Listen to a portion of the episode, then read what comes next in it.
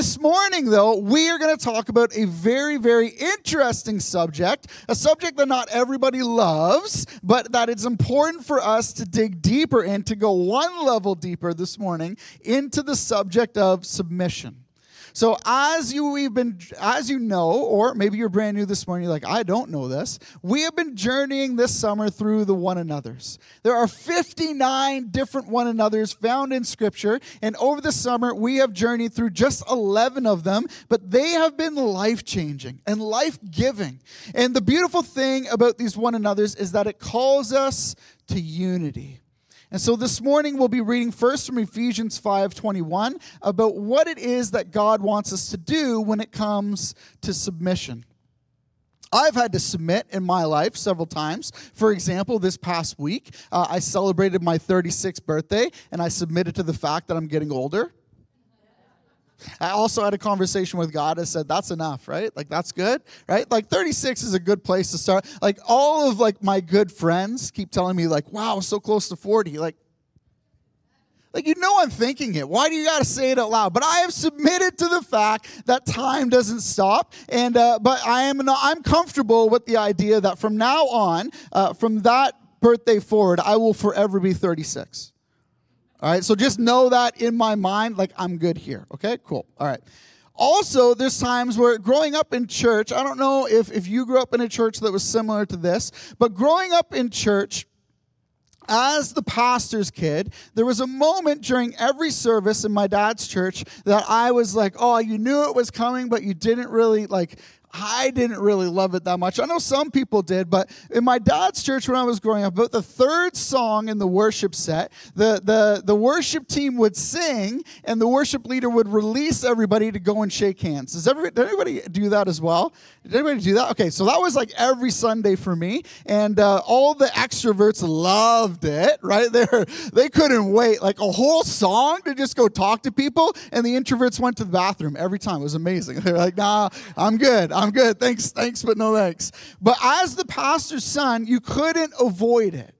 And so I would be either sitting in my seat or if I was feeling adventurous that morning, I'd be going around and I would always see about two or three men of the house who like they were watching me and like specifically like diverting their path, right? Like quick handshake with her, quick handshake with him, but like I knew that they saw me and I saw them. And uh, eventually we would come together and we would lock arms, right? And at this point in time, I'm like eight, nine, ten years old. So we would lock hands, and progressively that handshake would get tighter and tighter and tighter. And the weird, like the eyes never left my eyes. You know what I mean, right? Like, like I knew what was happening. They knew what was happening. Nobody ever said anything. And then I had a couple of, of, of men in the house who they like to do this weird. I don't know if you've ever experienced this. If you haven't, don't. Uh, but what would happen is uh, in the middle of the handshake, the handshake would get so tight, and I knew what they were waiting for, but I didn't want to do it. And then all of a sudden, they would start to like rub the bones in your hand. Have you ever had that? You know what I'm talking about, right?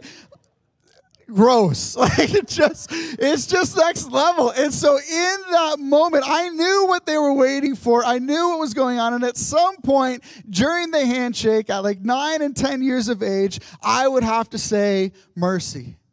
Mercy, right? I give up, I surrender. And then they would go, and I would like, it was almost like there were, in my mind, there was like a line, right? A line of two or three, and they were just waiting, just crushing my hand.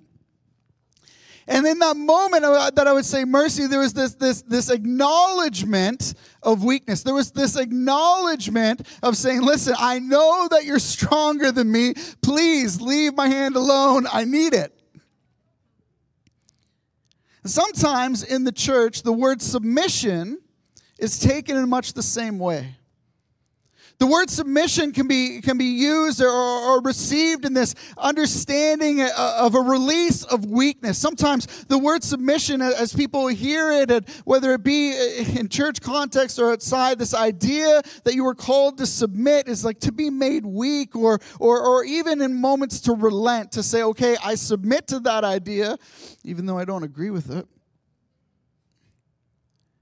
There's this, this, this, this inlaid notion of weakness and, and laid motion of, of, of being less than that the, the term submission can often take on. But we want to go one level, one level deeper with God. See, in Christ, it is okay to be weak. Amen? Come on. In Christ, it is okay to be weak. He is strong. We talked about it this morning. He is our fortress, He is our peace.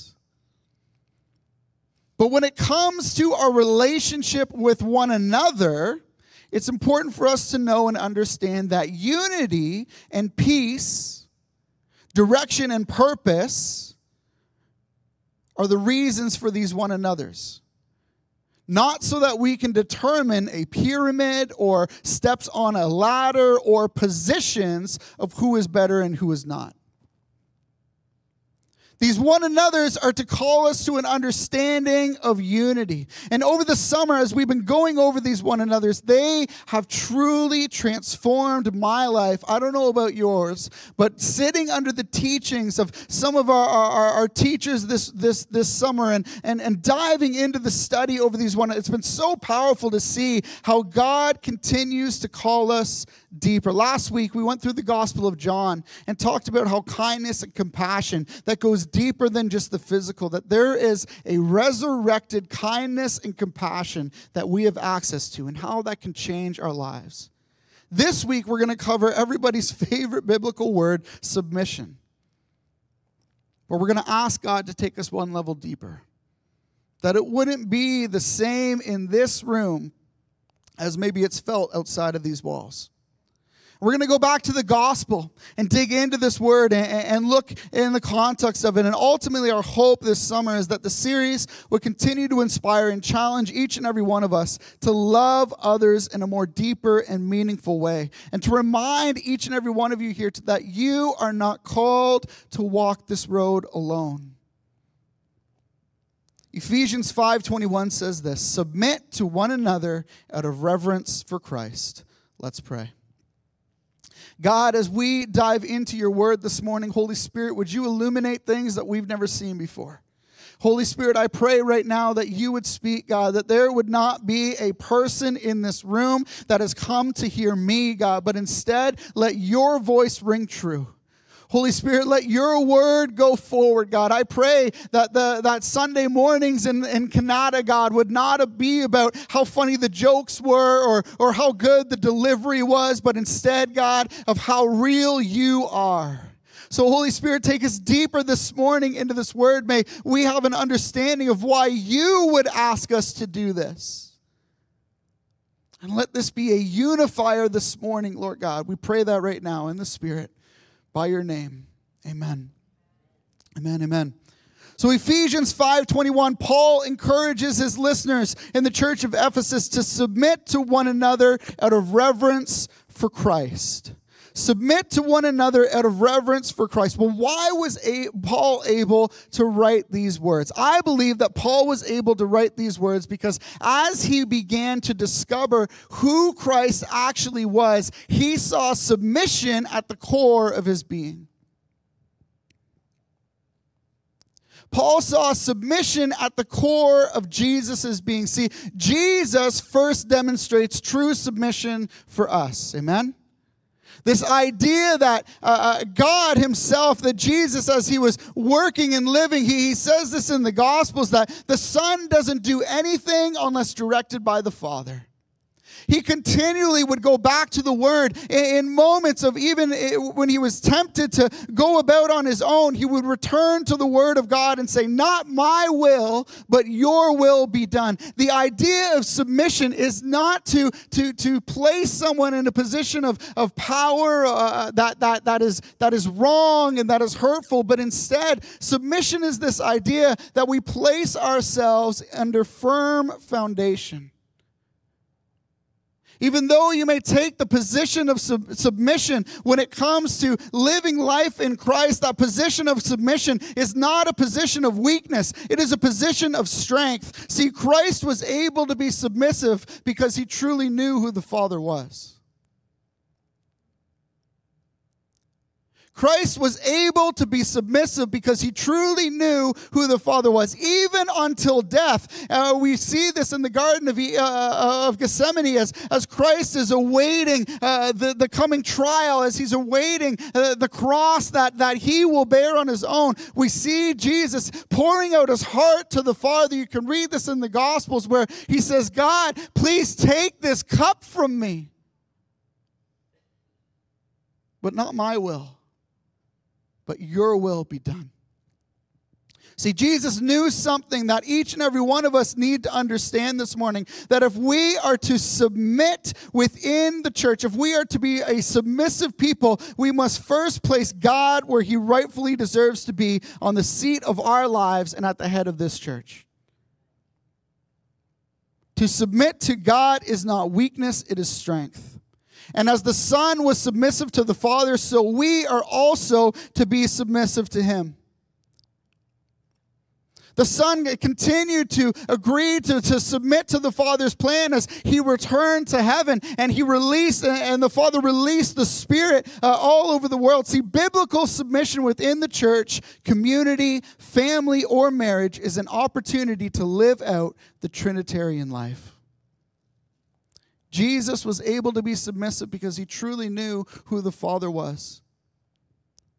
The Holy Spirit directs and, and, and breathes and works within us at the direction of the Father in communion with the Son because they understand that there is power in unity.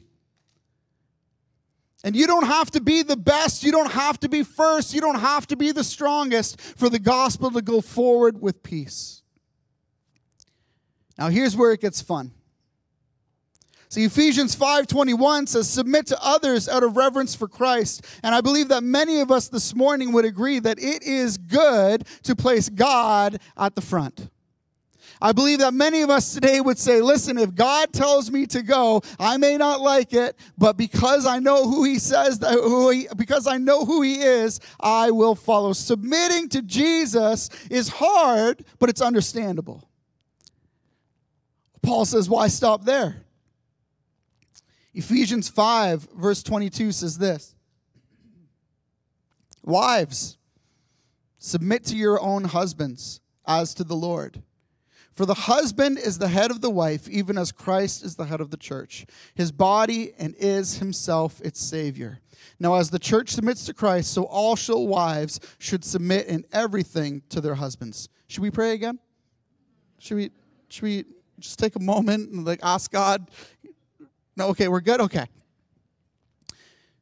This is such a controversial controversial. I think that's better. This is such a controversial passage in Scripture. I remember being in Bible college, and this one would come up, and half of the room was on one side, half of the room was on the other, and, and, and there was this great debate about who was actually supposed to submit and why. And then there was comments of, "Well, I'll never submit," and there was just it just it was just chaos in the Bible college as as these verses were read out. But church, I want to redeem Scripture for us today. Paul is not penning these words, he's not speaking these words to cause division in the church. Amen? And I don't believe that it's God's intention to cause division within the sanctity of marriage. Amen? So there must be something else going on. Paul didn't just say this to rile up the crowd, there is an intention of what it is that's being spoken. Pastor Jason, this last week, our, our uh, lead pastor uh, who, who's in the, the Orleans campus, posed this really powerful question to the staff. He says this What did the collection of scriptures mean to Jesus when he read them? What did the collection of scriptures mean to Jesus when he read them? And his challenge for us on Wednesday that when Jesus read the scripture, it was through a different lens than many of us sitting here today often go to them. Jesus didn't read the scripture for that verse of the day. Jesus didn't dive into the scripture to say, okay, God, my, my day has been difficult. I just need a verse that speaks to me. No, not that one. No, not that. Ah, there it is, right? Or in those moments where you're like, man, Jesus really isn't speaking me Jeremiah 29 11, right? The old faithful. Jesus didn't do that. He didn't, he didn't just dive into the scriptures to walk away with a good feeling in his heart. Jesus didn't simply look at scriptures as a personal moral guideline. As Jesus was going through the Old Testament, he didn't look at uh, people like Moses and Abraham and Daniel and say, oh, wow, look at these heroes. That's who I want to be like. No, there was a deeper uh, understanding of what Jesus was doing. Jesus was reading scripture for the purpose of getting to know the Father more. We see this as he even reads them in the synagogue. See, when Jesus read scripture, and, and I do believe for the most part it would have been understood in the, in the early church culture that this wasn't an individual practice. Amen? See, when Jesus read scripture, he uh, would read it in the synagogue as, as the early church would, would dive into scripture together. It was always in community. Church, I want to remind you that you are not called to walk this road alone. Amen? That in the moment that you are adopted into the faith by Christ Himself, you are adopted into a family. And so, as we are journeying together on Sundays, as we read Ephesians verse uh, chapter 5 verse 22 these scriptures are not for us to simply take individually without the full understanding of what it means communally this is how Jesus would have read the book. The, he would have understood that the scriptures were an important tool when it came to living life in community. And so, the call for Paul when it comes to submission, of wives submitting themselves to their husbands, of uh, as to the Lord, of making sure that they, they understand what this fully is, it's not simply for that one wife that Paul would have been staring at, being like, hello? This was a communal command saying, listen, submission, when it's biblical, when it is done through the lens of Christ, is God fearing and God honoring, and it is right. Before we dive into what submission is, I want to just make very clear this morning of what submission is not. Submission is not an allowance for abuse of power. Amen?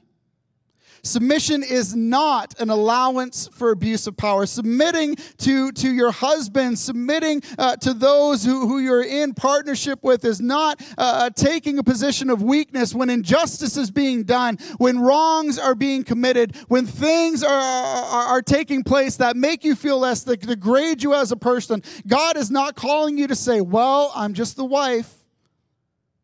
Submission is not allowance for abuse of power. Submission is not blind negligence to foolishness.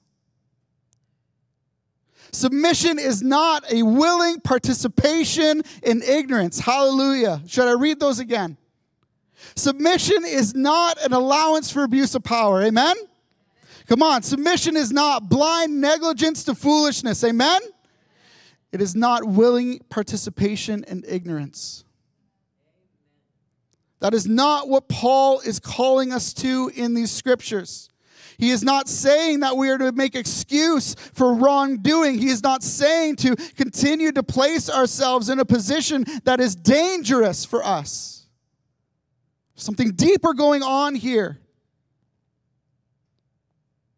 See, immediately when we turn to chapter 5, verse 22, and we begin to dive into wives, submit yourselves to your husbands as to the Lord, for the husband is the head of the wife, even as Christ is the head of the church. We so easily forget everything that we just talked about in Ephesians chapter 5, verse 21, that we are all called to submit to one another out of reverence for Christ. This direction for our marriages, this direction uh, for each and every one of us is to be taken under the same framework of understanding that we we are called to follow Jesus. Why was Jesus able to submit to the Father? Because he knew who the Father was. And the Father was worth following. Amen? Come on. Why was the Son able to submit to the Father? Because he knew who the Father was and the Father was worth following. And so the same direction is to be given to us that we are called to follow those who are worth following. And it's so uh, crazy to me that we always stop and get hung up on what it is that Paul is directing uh, the wives in, in, in Ephesians chapter 5, 22 to do because the call on husbands is actually so much bigger. –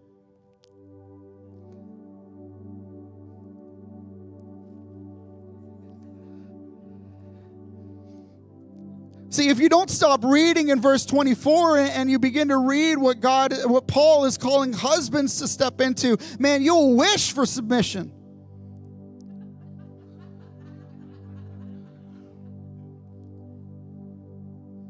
Paul continues in verse 25. He says this Husbands, love your wives as Christ loved the church and gave himself up for her, that he might sanctify her, having cleansed her by the washing of water with the word so that he might present the church to himself in splendor without spot or wrinkle or any such thing, that she might be holy and without blemish. Let me read that again. Husbands, love your wives as Christ loved the church and gave himself up for her, that he might sanctify her, having cleansed her by the washing of the water and the word so that he might present the church to himself in splendor without spot or wrinkle or any such thing. She might be holy and without blemish. Later on in chapter 5, Paul continues and says, Listen, these are mysteries that I'm talking about, and they're hard to understand. He uses the framework of marriage uh, to describe something deeper than what, uh, uh, what it is that's going on, as God Himself instilled and instructed us to marry so that it represent the relationship that's available to Him. Paul is using the same framework here. Hello? Paul is saying, listen, wives, you are representative of the church in this instance. And as the church, we are called to submit to Christ.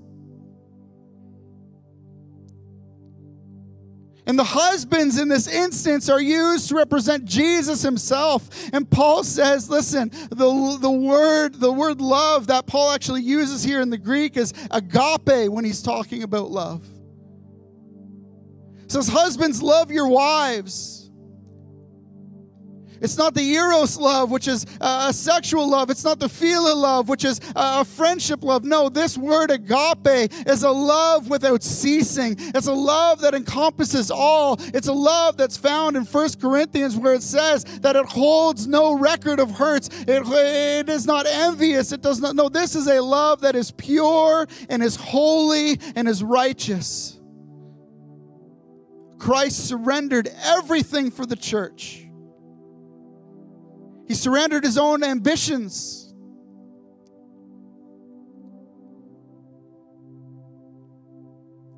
Before Jesus actually stepped into his ministry, says that he was led into the wilderness by the Holy Spirit where the, the enemy tempted him. And I don't know, maybe you're here this morning, you've never been tempted before, but I know when the enemy tempts me, it's in ways and, and he tempts me with things that I actually want. The Bible tells us that Jesus was tempted in all the ways that we are tempted. And so, as he's led into the wilderness, the enemy tempts him with things that he actually wants. He begins in saying, Jesus, just turn this rock into a stone. The guy's been fasting for weeks, he's hungry. Jesus turns the enemy and says, No, man does not live by bread alone the enemy tempts him again and again and again, but Jesus was surrendered and submitted to the Father. Hello? He was surrendered and submitted to the Father. He gave up everything his own ambitions, his selfish desires, the, the, the yearning to achieve recognition. Read it in your Bible. He says, This is not my story. I'm simply here to point the way to the Father. Hallelujah. He who was without sin took on our sin so that we might live. And this is the challenge this morning. As Paul references husbands here, he says, Listen, husbands, if you're going to be put in a position for wives to submit, then you have to carry the nature and the goodness of Christ.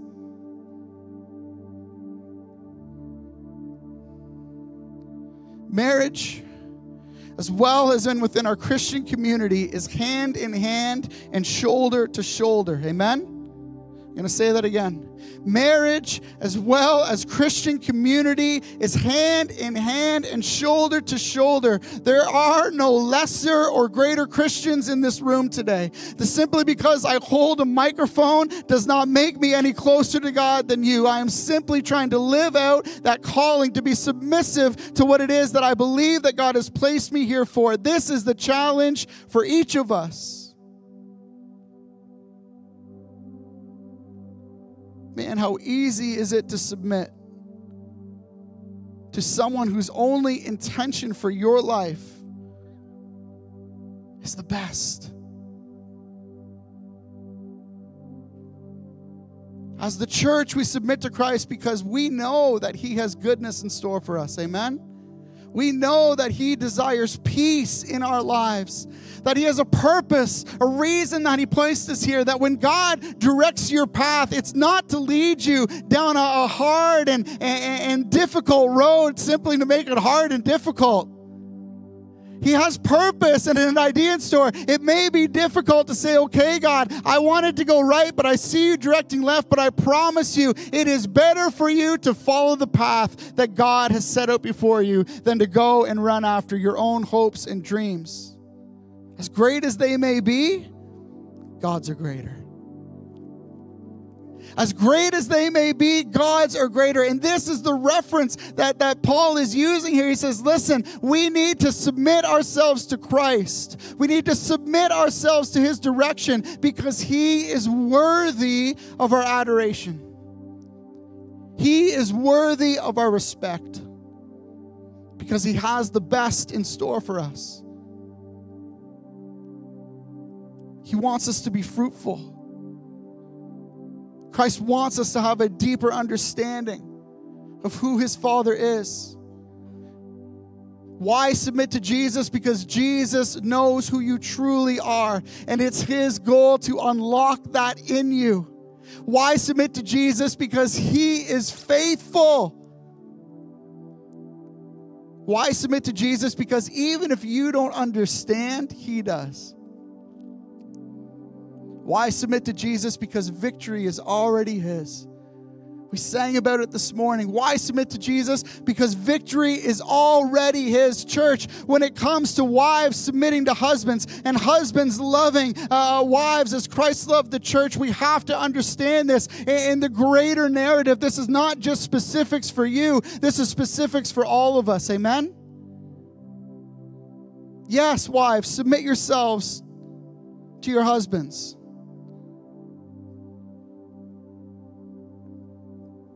But the husbands have the call to look like Jesus.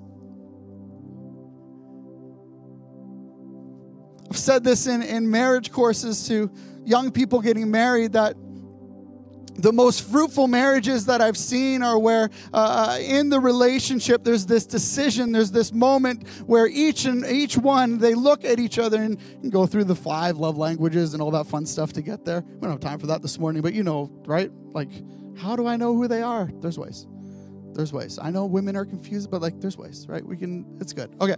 And so, and so in these moments, I, I've said multiple times, you know, some of the most beautiful marriages that I've seen are marriages where each person takes it upon themselves to live for the other. Imagine to be involved in a marriage where every time your spouse walked through the door, you knew that their greatest intention was for you. In conversations and in deciding purpose and direction, if you know that the other person's greatest desire in their life is that you would have a blessed day, is that you would have a warm towel when you get out of the shower, woo! I'll submit. The difficulty comes, church, when we use this example in Ephesians chapter 5 as a way to keep people down, to keep people in a lower position, that is not what Paul is saying. Paul says, Wives, church, submit to the Lord, and husbands, love your, love your wives as the church. It's an understanding that we are called to follow Jesus, to live in a way that honors Christ. And so collectively, we choose to submit to one another. Because it is more important within the family of God that equality reigns than I get my way. It is more important in the family of God, that I submit in, uh, in instances where other people are getting opportunity because I value watching the giftings of each people rain out, not just one. It's important that we choose to submit because Jesus himself submitted to the Father, even unto death.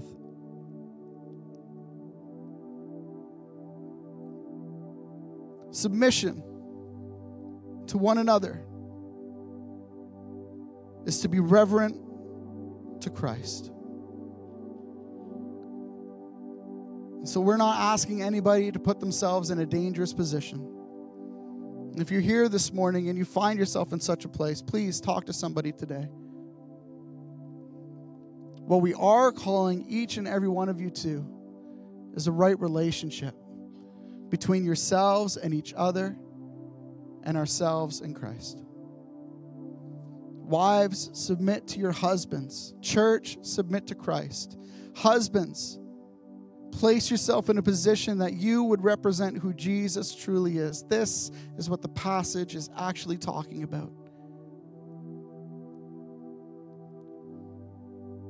It's unity at its core and Christ at its center. Can we pray this morning? God, I thank you for your revelation today. And Lord God, I pray that each and every one of us would be able this morning to identify with both examples that are given, Lord God. I pray that everybody in this room, Lord Jesus, will be ready as Paul has instructed, that we would submit to your direction, God, for the church. And God, that each and every one of us, wives and husband alike, God, that we would fall so head over heels in love with you, that our lives would be so representative of who you are that Kanata Life Center would produce Christians worth following. People that can be depended on not to, to run after their own gain or, or, or to use the religious structures for their purposes, but instead, God, may we all be less so that you can be more. God, may we collectively say, God, not my will, but your will be done. Because, Lord, we can trust you. You are good. You are peace. You are forgiveness, God. You are our salvation. And so, Lord God, I pray. God, when there is a, a, a, scripture that, that pops out and the enemy tries to sow disunity, God, instead, let us go one level deeper. And remember, God, that each and every scripture is to be lived out communally. It's not just for me, it's for us. Let that be the desire of our heart, God. As we go forward from this place, God, I pray that biblical submission would not have a dry taste in our mouth, but instead, God, that we would understand it just a little deeper this morning, that we can live it out as you yourself lived out to the Father. We ask that today in your holy name. Amen. Amen.